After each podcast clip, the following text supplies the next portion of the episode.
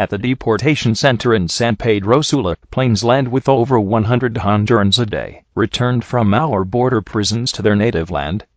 They are mostly young men, shackled hands and legs, who have harrowing tales of days in what they call the icebox, the U.S. detention centers on our borders, that are so crowded they must stand up for hours, taking turns lying down to sleep.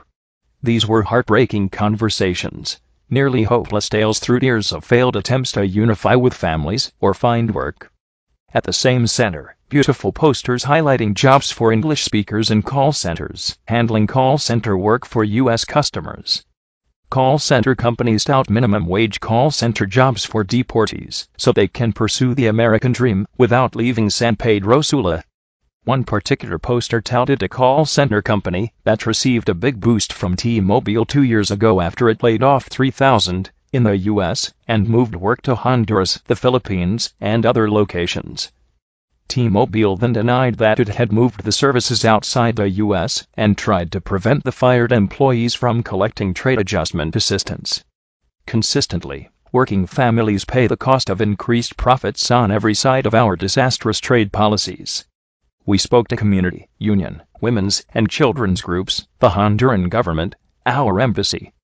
Amazingly, all confirm a unified story an economy in collapse, widespread violations of minimum wage and all social protection laws, small farmers forced from their land, subsistence farming replaced by African palm, and the jobs created in maquila zones dwarfed by the numbers forced to leave ancestral lands and travel to cities already jammed the subsistence farmers or campesinos describe how they are pushed from land where they grew beans or corn.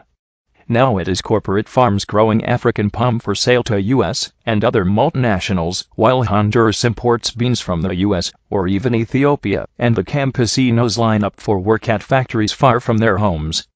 There are not enough jobs and 70% pay under the poverty level minimum wage, while labor inspectors say they are outnumbered by the violations.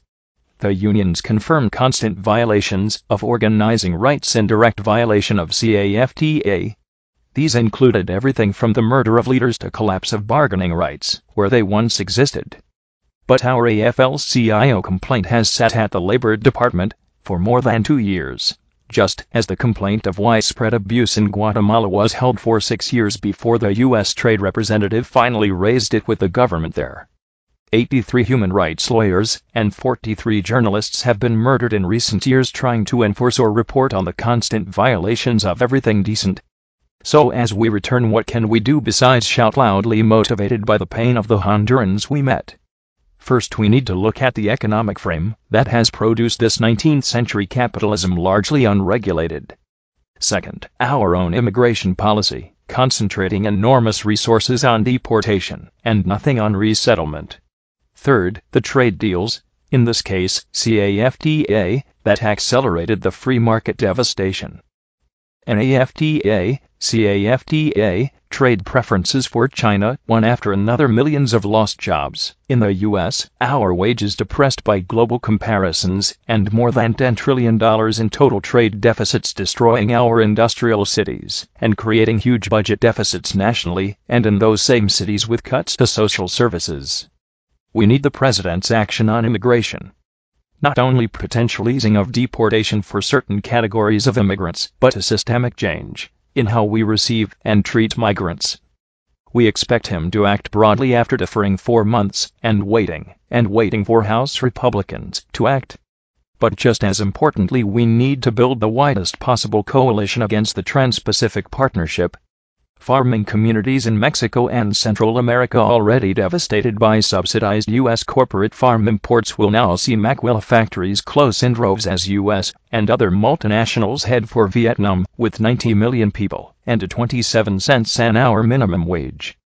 That minimum wage is about 1 slash 3 of the minimum in Honduras. How long will Hanes, Fruit of the Loom, and other employers remain in Central America when competitors head to Vietnam with labor costs far lower?